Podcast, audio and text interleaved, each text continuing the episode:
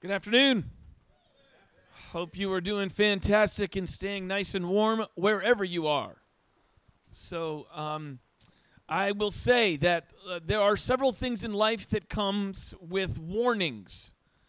For instance, do not smoke when you pump gas. That's a warning. That's also the same warning in our tent, by the way. I just want you to know that. Um, those of you that have never been to our tent, we do have a sign up right here that says no smoking in the tent.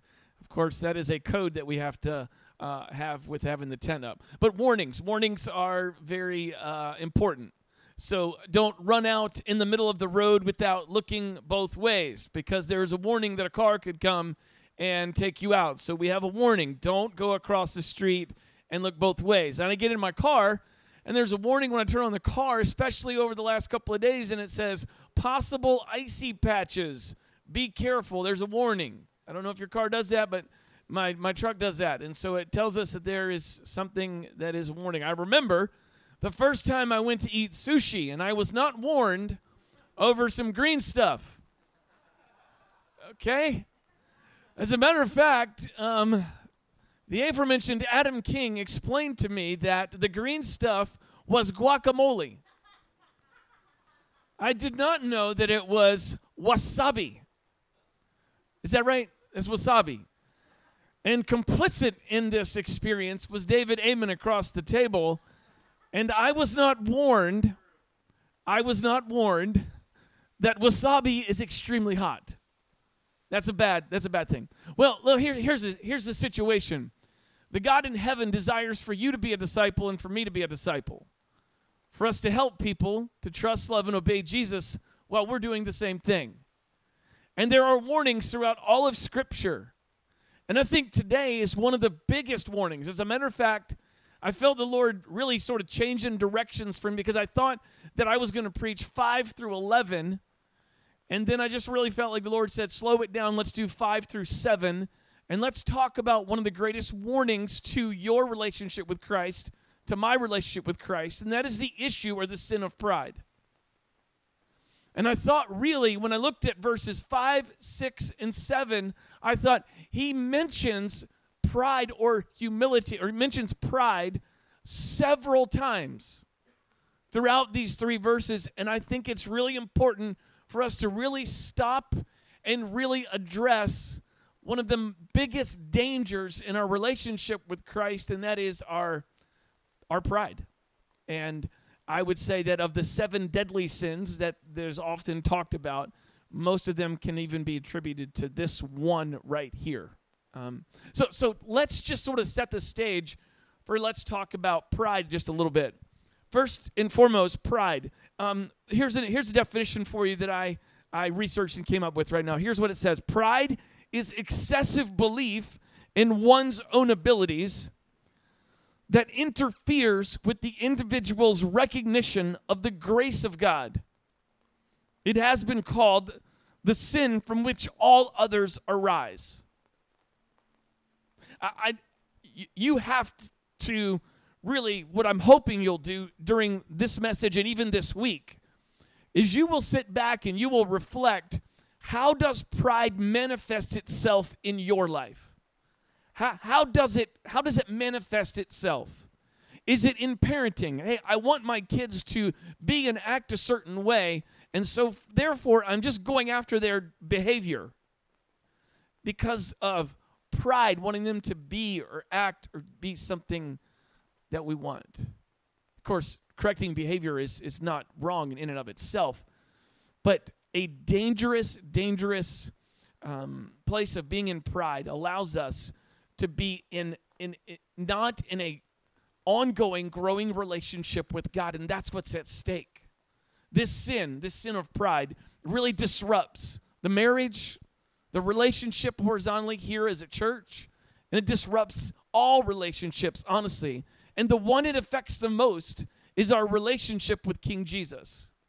And so over the next three verses, I think what takes place here is that Peter gives us such a warning of what pride will do. It will rob us, I believe, of five things, and those are gonna those are in your outline. But I think over this text right here, we're to take a look at the five things that pride will will rob us of.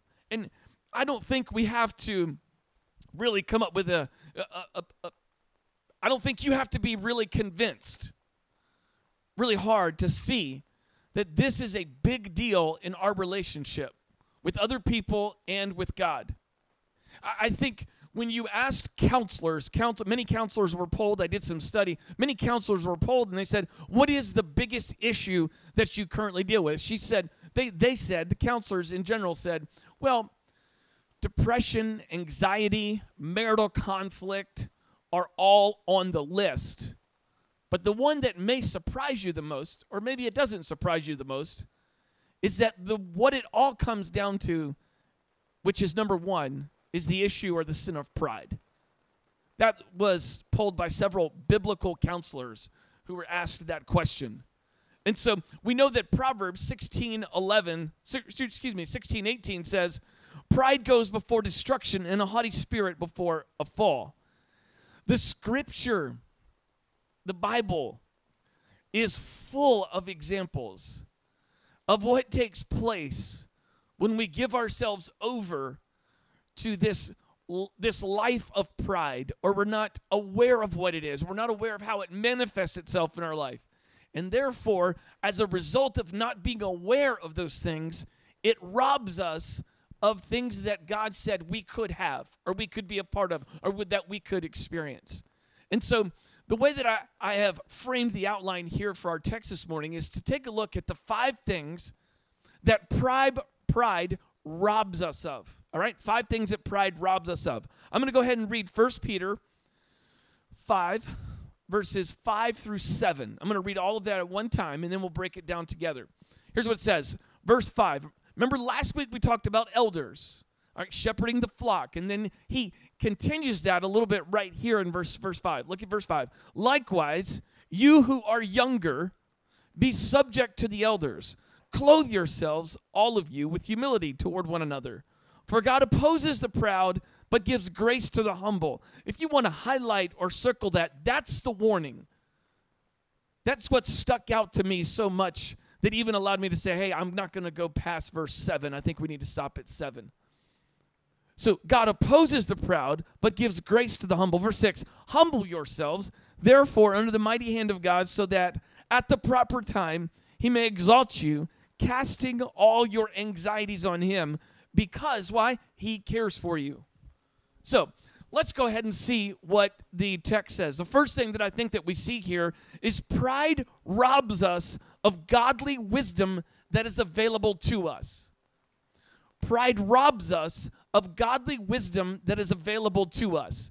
Remember what Charlie talked about so he did such a great job last week and so Charlie was talking about what it means to be an elder and to lead. And we want to lead as elders.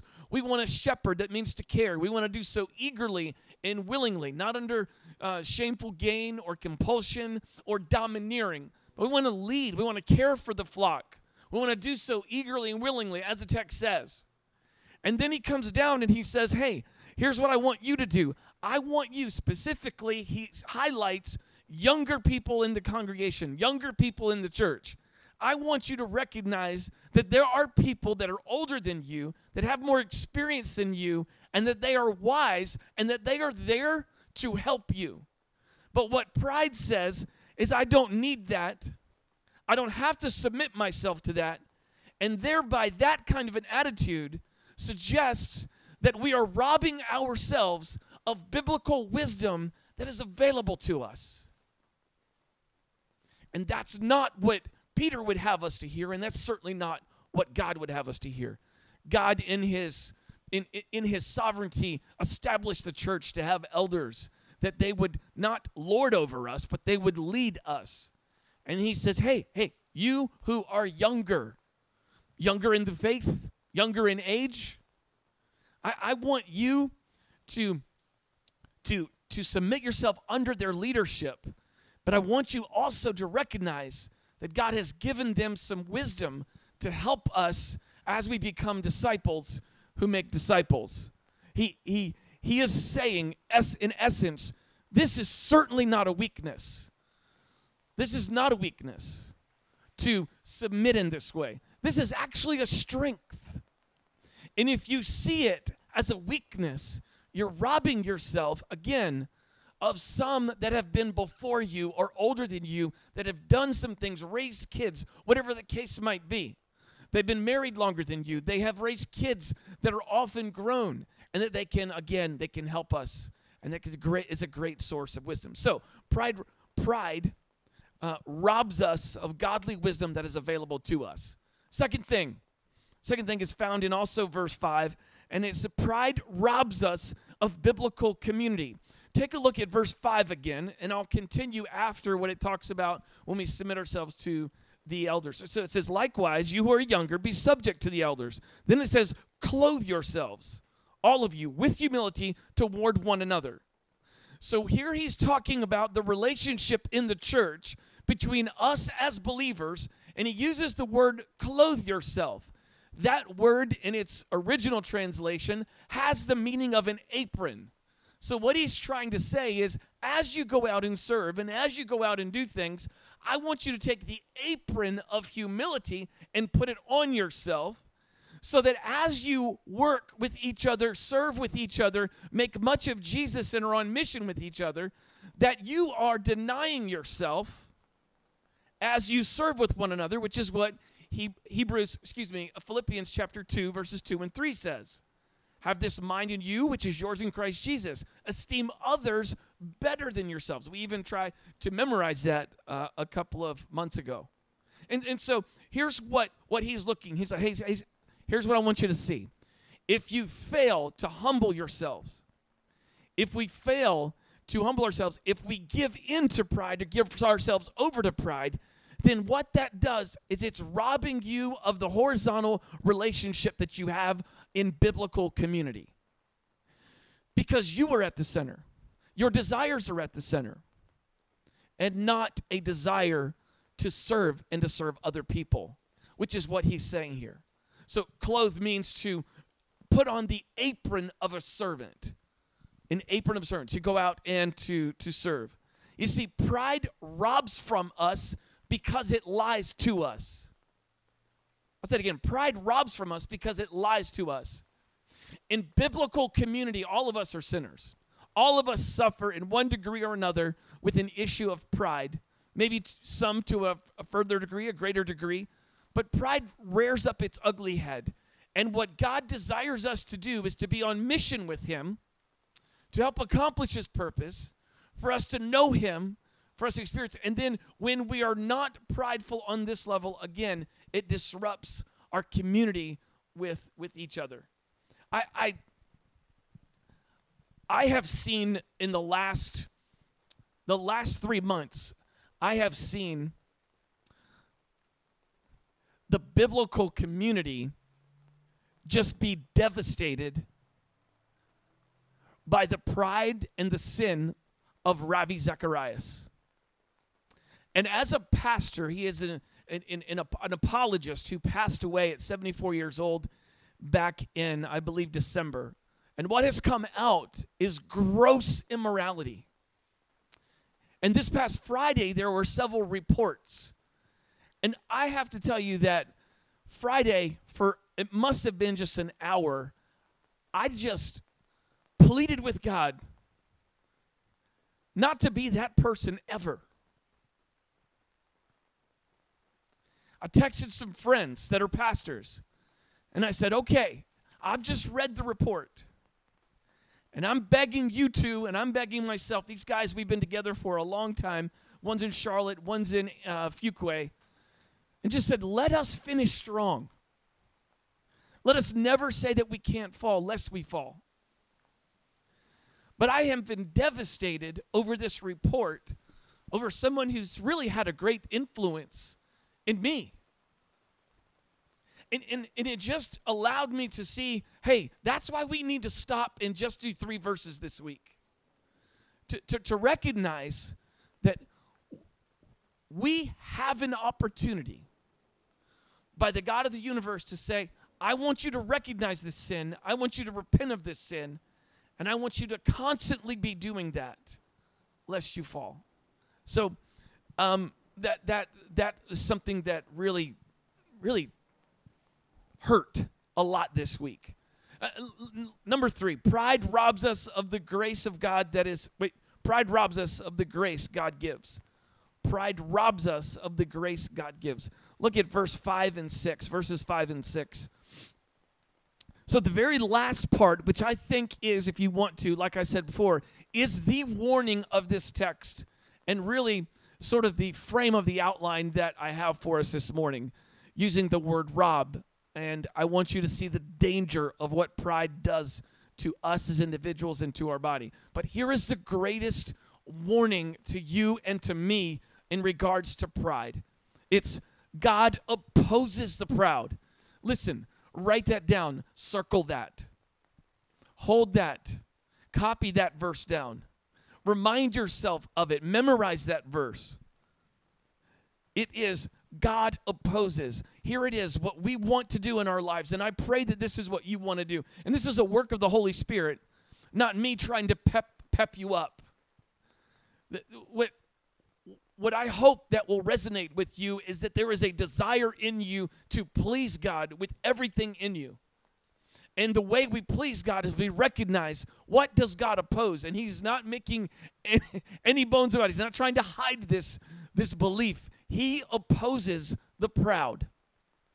And that should put us at a reverential fear of, uh, uh, of who he is. So he, he opposes he opposes the proud. Uh, let's keep keep going.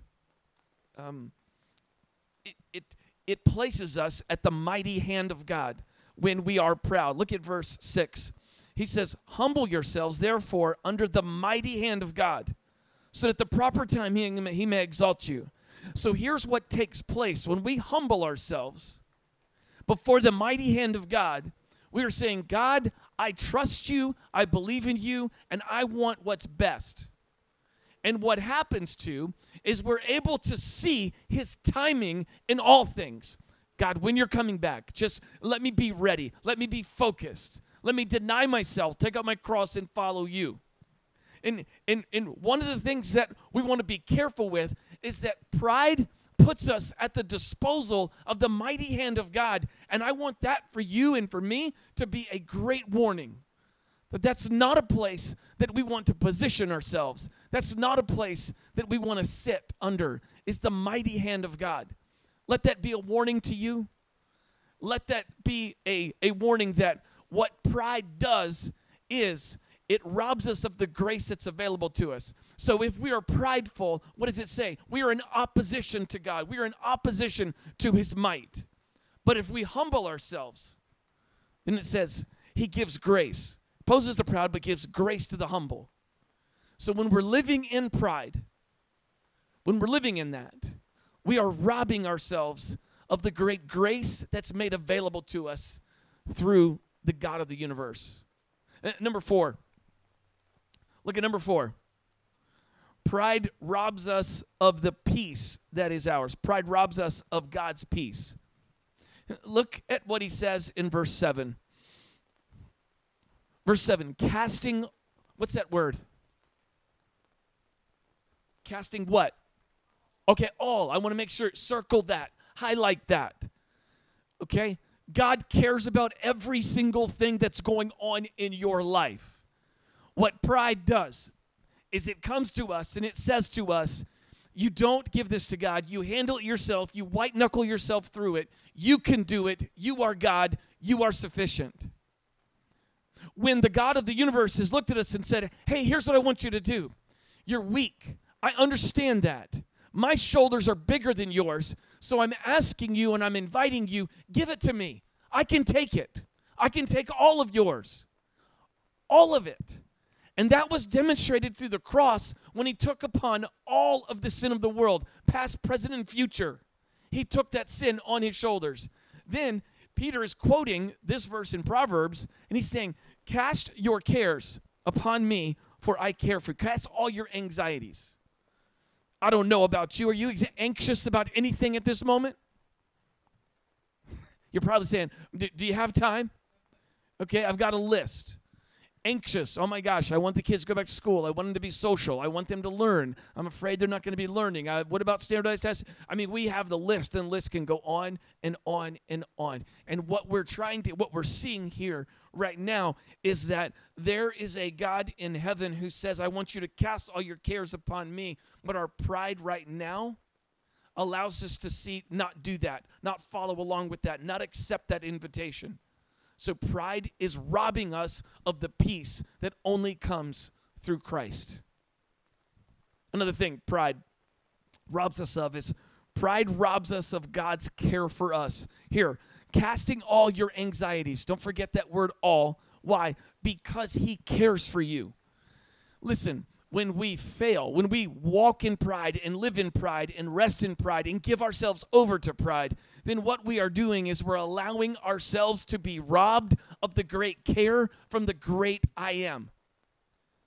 God cares for you. God cares for me. God cares for all the things that are going on in our life, but He specifically cares for each and every one of us. That, that's who He is. We just had a we just had the bucket dump at the water at the water park. I think it just that's what it felt like right now. Just the bucket just turned. All right, maybe not. Um, here, here's here's what the text here's what the text says in verse seven. It says, "Casting all your anxieties on Him. Why? Because He cares for you." Please don't forget that. Forgetting that and giving yourself over to pride allows us to forget that God, one of his great acts of great mercy, is how he cares for each and every one of us. He wants our anxieties, he wants all of those anxieties, and he wants you and I to know that he cares for us. Pride robs us. What pride says to us is, you know what? God's forgotten you. God doesn't care about you. God's not interested in you. You know what's better, God doesn't. Come back to this verse, recognizing that He wants all of our anxieties and He wants you to know that, yes, He cares for us. And I am incredibly encouraged by that.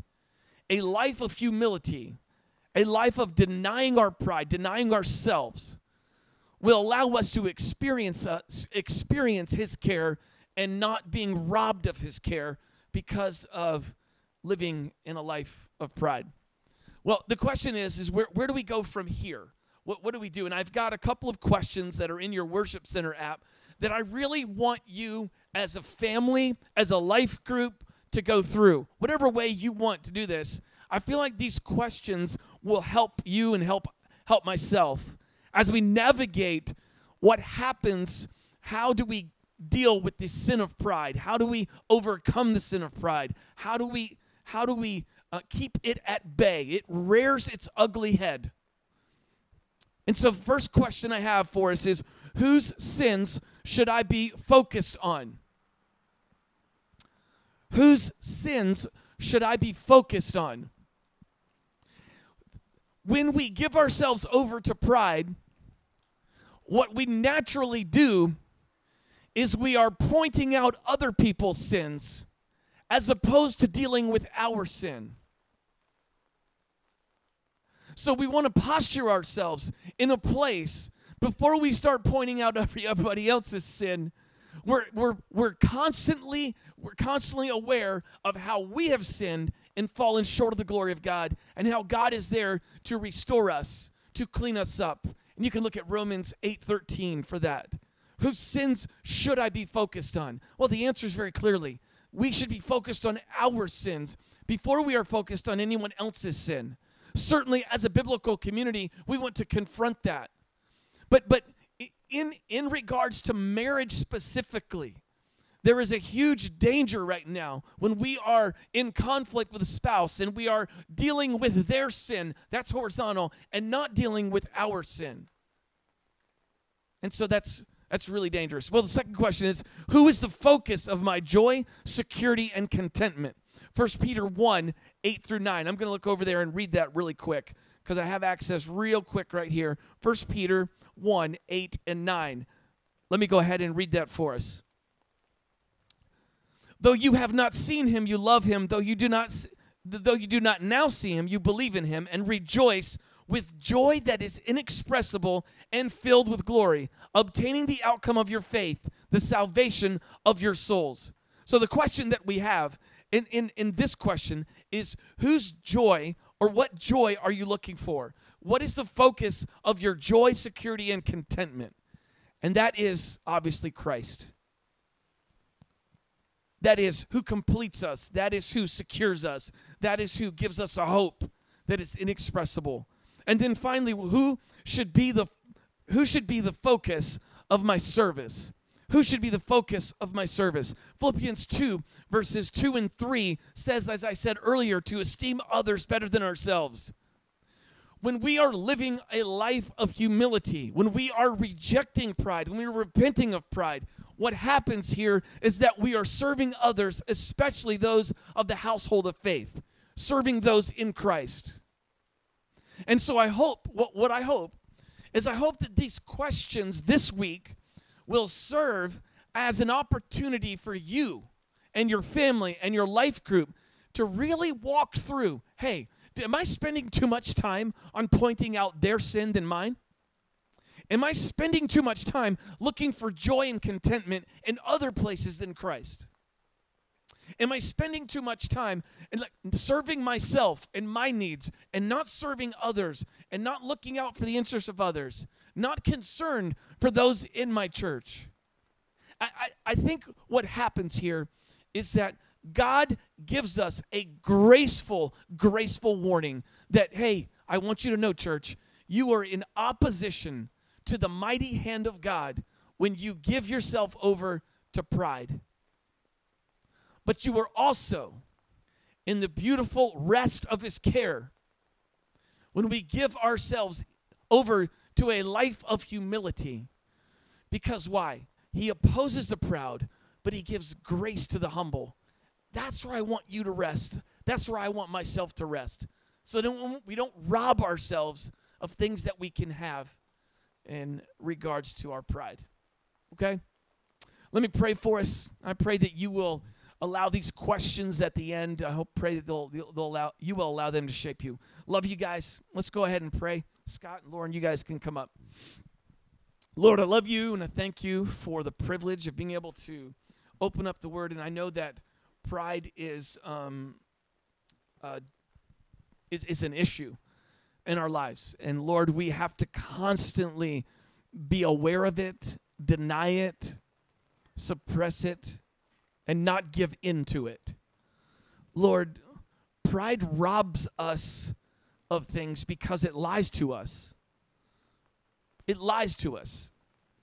At the very, very center of pride is the lie that you can be God. And my prayer, God, is that we would not try to take your place. We would not take your place. We would not sit in your seat. And I pray that as we sit here and we strive to help each other live a life of humility, that we would enjoy the grace that you give us. We would enjoy your, um, biblical community that you've offered. We'll enjoy the wisdom that you have created us to have. We'll enjoy your grace day in and day out. And so, Lord, I thank you for that grace. So I just pray that you will continually help us to deny ourselves, take up our cross, and follow you. You deserve it. Thank you for your invitation to give all our anxieties over to you. Thank you for handling those anxieties and for giving us peace. Help our pride not to rob us of such peace. We love you. In Jesus' name, amen.